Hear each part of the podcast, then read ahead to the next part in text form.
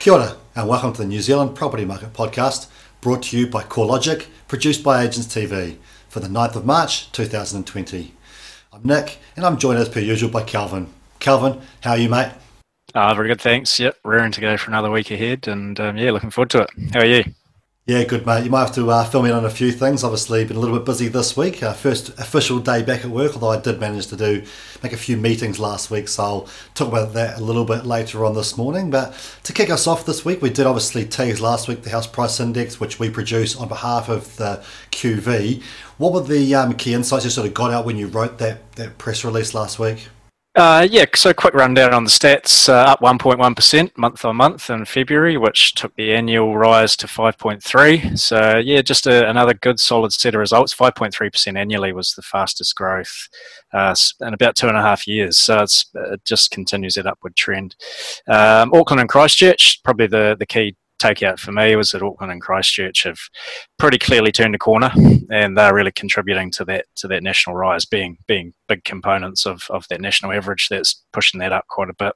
So yeah, just generally just a good solid set of results. I suppose the thing I wrote about it a little in the release is, is the uncertainty around coronavirus, which um, you know is a pretty moving feast and it's changing day to day. So who knows how that might play out in the house price index in, in the coming months. But for now, no real signs. And and I guess as we discussed last week on the podcast, not necessarily clear that it's going to be hugely negative for the property market and could actually be be positive. So yeah, we'll just have to wait and see how that plays out. I think there's a few other things to consider, but um, again, we might talk about that a little bit later on, so we'll leave that for now. Moving on then for the uh, market pulse last week as well. It was a pretty busy week for you. You wrote about the uh, building consents that came out for, I think it was January's month. Yeah, yeah. So building consents, uh, as, as we flagged up last week as well, just really strong again. So Auckland leading leading the charge. We're, we're seeing a lot more smaller dwellings in Auckland, which seems to be a good idea given we've got a growing population and need to, to house more people in, in a fixed supply of land. So, yeah, so uh, just uh, again, a really solid set of results and highest. So, if you add up the uh, number of building consents nationally over the past 12 months. That's the highest figure we've had since the mid 1970s. So we just are in a really, really big boom for building consents. And actually, we, we need it. We know there's there's shortages of properties around the place, so we, we need this to continue for a fair while yet. And um, you know, there's capacity constraints constraints in the industry, so eh, we'll see whether it can be done and whether they can keep it up at the levels they're at. But but yeah, for now, good signs, and um, yeah, just need it to continue. And happening around the other main centres too. I know that Wellington's generally been pretty strong. What's the consenting figures for Wellington and, and the other main centres?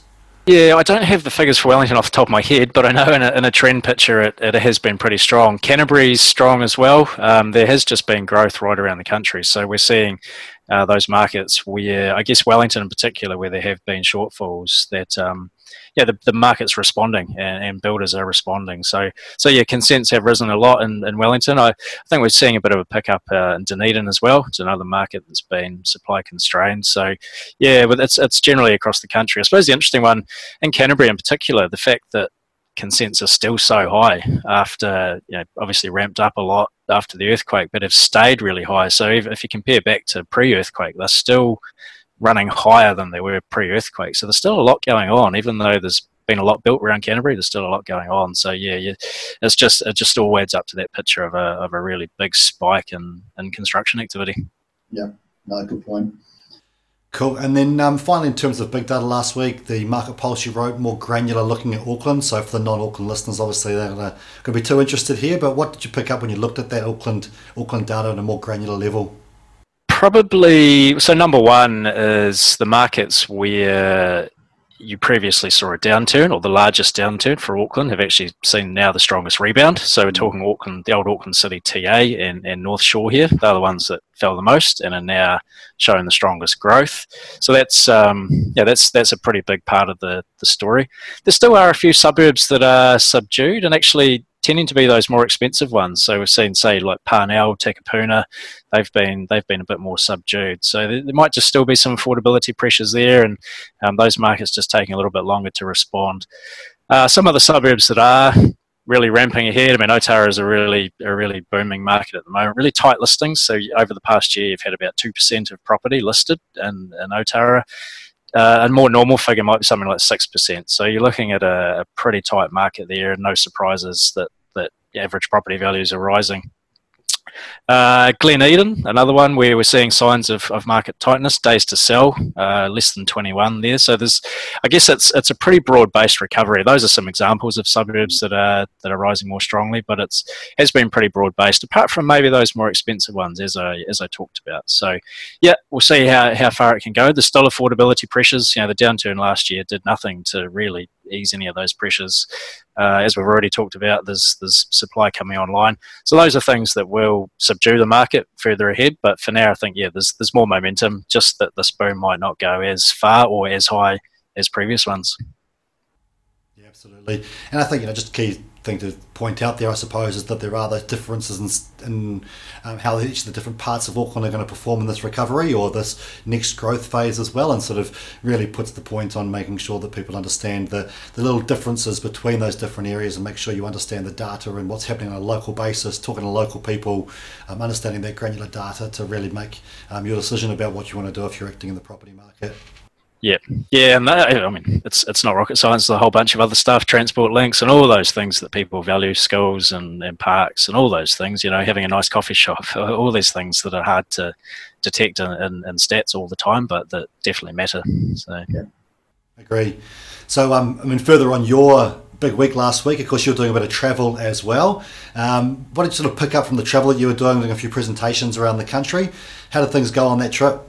Yeah, I think uh, the mood was, was pretty good. We, we were chatting at uh, commercial property seminars, so so looking at uh, promoting syndicated investment funds for commercial property. And I think for me, I mean, people are showing up to these things, so there's there's def- and there's there's definitely a, a, certain demographic at these events. You're, you're, certainly talking the baby boomer generation, and I think there's talking to people after the after the presentations. There's this huge desire to just find any sort of asset that will deliver you a decent income yield.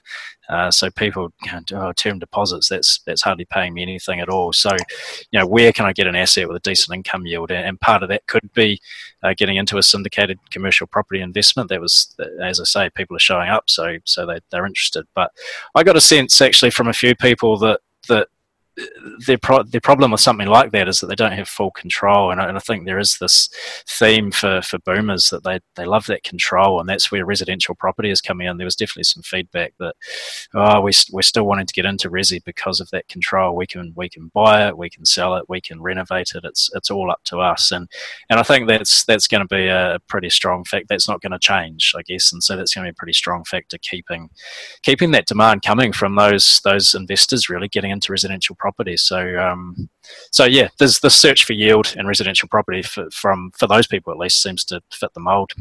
Yeah, look, I totally agree, and it just backs up everything we've seen the last year or two, whatever it is. The more you talk to people, understand the mentality of New Zealanders, particularly their ageing population. Where do they want their money? Where do they see themselves securing some sort of funding in, in retirement? It's generally seen that time that that investment in residential property for all those reasons you've just spoken about. And it kind of ties into some of the stuff I want to talk about now was that we did have a visit from um, Moody's, the international ratings agency, last week, and they get hosted by Treasury every year, along with the other rating agencies actually come over a similar time of the year, and, and they come over to assess New Zealand's financial strength and credit risk position. So it's really about them coming here, talking to Treasury, talking to Reserve Bank, talking to other government agencies, other private businesses, and they speak to us, obviously asking our opinion on what's happening in the property market. So I talked to them on Friday, um, and you know, obviously their first question was COVID nineteen, coronavirus, what impacted the property market. So we did talk about it last week, and it's interesting just talking in detail with them and and pointing out some of the things we'd spoken about that maybe in the short medium term it's actually a bit of a positive. But as we sort of teased out some of the things, you know, the more of an impact it's had, and as you said, it's a moving feast. And you know, a week ago we were saying, you know, hopefully everyone was sitting there hoping short-term impact, uh, things get back to relative normality at some stage soon. But a week later, we've had a few more confirmed um, uh, situations, and so and I think now we're starting to think maybe there is going to be a longer-term impact on the New Zealand economy. And then you start to think about what does this mean? So how does this flow through to the tourism industry? These cities that rely on tourism much more, like Rotorua, Queenstown, are we going to see an impact in these places where we do see a lift in unemployment? Also, something in the last few months, I've talked to people and investors, property investors, and they basically are buying a property and putting it straight on Airbnb or some other short term accommodation. So if they're relying on that accommodation uh, for people, tourism obviously, and that starts to dry up because we're getting less tourists here, then that's going to start to impact those decisions, which may see them release that to the long term rental market or sell their property, so increase listings. So again, it might help out the rental market, it might help out the property market in terms of an increase in listings, but there's lots more to think about here, and it really is, like I say, a day-to-day changing situation depending on where things where things go with the um, the, the uncertainty and the seriousness of this this coronavirus outbreak. So you know, really interesting. Um, if, if I want to wrap up, I suppose my my discussion with the with Moody's themselves. You know, certainly the overall position from them was, you know, my inkling was that New Zealand would continue to hold the AAA rating, which is the highest rating they give to any any country's economic situation. So pretty upbeat about New Zealand's position. Yes, there's the unknown there, but overall the fundamentals are relatively strong as we talk about. We're still seeing strength in the property market. We know that people are going to continue to look to it to get, as you say, yields, likely capital gain, and so investment will continue as well. Yeah, and, and that, that relativity, I think, is is a crucial part of it. That that in investing and economics and lots of things, exchange rate, exchange rates, it's all about well, the absolutes matter, but it's it's the relatives how you're going against other other countries and other markets, and so you know New Zealand might not be as well placed to to or the you know the growth might be slower than what we previously thought, but still probably better than lots of other countries. So that relative thing is, is in New Zealand's favour, and that helps the economy and it helps the helps the property market as as examples. So yeah, it's an uh, important point. Yeah, very true. And actually, I'm t- thinking about that. I might tease next week. I'm hoping to get Eliza Owen, who's the head of research for CoreLogic in Australia, on the podcast next week, so we can get her take on how they're seeing how the Australians are sort of feeling about um, coronavirus and the impact it's going to have on their economy and then their property market as well. So that will give us a bit more um, of the international flavour as well as what's happening in Australia in general as well. So we can look out for that one next week. Before then, though, um, in terms of data coming out, we've got REINZ stats we think coming out on Friday. Is that right? Yeah, I think it's Friday. Seems to be uh, seems to be the one that we're, we're looking at, and yeah, so key key measure for, for sales. Obviously, we'll, we'll see how that's going out, and, and also days to sell. So mm. you'd, you'd, expect sales to have improved and, and days to sell to be ticking down, but um, mm. yeah, wait and see Friday.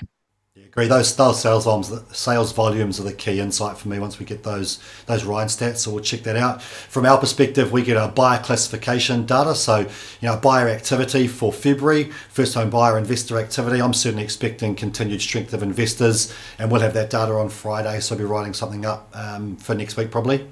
Yeah, that's right. Yeah, and, and based on you know, what we've just talked about, that that anecdotal stuff around uh, investor appetite, yeah, I'd, I'd be expecting that that investor number to stay pretty strong. Great.